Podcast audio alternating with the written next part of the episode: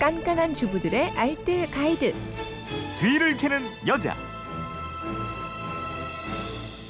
네, 살림의 내공을 드리는 시간입니다. 뒤를 캐는 여자 오늘도 곽지연 리포터와 함께합니다. 어서 오세요. 네, 안녕하세요. 네, 휴대폰 5038 쓰는 분인데 마늘종 맛있게 좀 해먹을 수 있는 방법 좀 알려주세요 하셨어요. 네, 이맘때쯤이면 중국산 말고요. 국산 마늘종 만날 수가 있어요. 제철 맞은 마늘종은 물이 올라서 풋풋하고 손질이 쉽고요. 가격도 저렴하기 때문에 밑반찬으로 내놓기 아주 좋거든요. 네. 그래서 밑반찬 몇 가지 오늘 소개해드리겠습니다. 음, 마늘종 맛있죠. 그렇죠. 근데 마늘종의 간이 이렇게 잘 배야 맛있는 거잖아요. 그러니까요. 이 마늘종은 한번 데치기도 하고요. 그냥 바로 요리하기도 하거든요. 근데 끓는 물에 한번 데치면 마늘종의 아린 맛도 제거가 되지만 양념을 잘 배게 해줍니다. 끓는 물에 소금을 어, 조금 넣고요. 한 10초에서 20초 정도로만 아주 살짝 데쳐서요. 찬물에 바로 헹궈주시면 되거든요.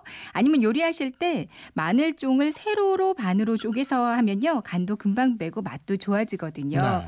그래도 요리하다 보면 이렇게 요리하다가 맛을 보면요. 뜨거울 때는 양념 맛이 잘 안 느껴질 수가 있어요. 음. 그러니까 식으면 간이 더 벨 수 있다는 것도 참고하시면 음. 좋겠습니다. 자, 그럼 밑반찬 만들어 보죠. 첫 번째 마늘종 요리는 뭐가 있습니까? 네, 첫 번째 요리는 마늘종 새우 볶음이에요. 아, 이거 맛있지. 그쵸. 마른 새우는 홍새우로 종이컵으로 두 컵 정도 준비하시고요. 마늘종은 한 묶음 정도 준비해 주시면 되거든요. 음. 볶음팬에 식용유 넣고 다진 마늘 넣고요.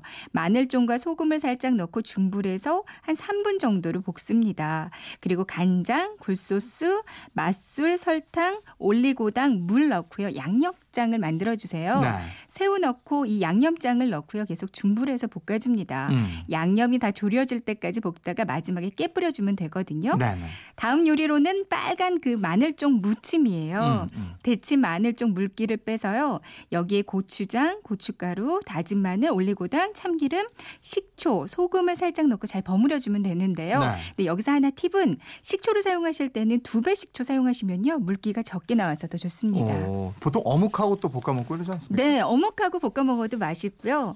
아니면은 간장물 만들어서 마늘종 그 장아찌로 드셔도요. 1년 내내 밑반찬으로 아주 든든하거든요. 네. 베이컨이랑 볶아도 맛있고요. 볶음밥이나 스파게티에 넣어도 훌륭한 재료가 되고요. 음. 보관할 때는 밀폐해서 냉장고나 서늘한 곳에 보관하면 되는데요.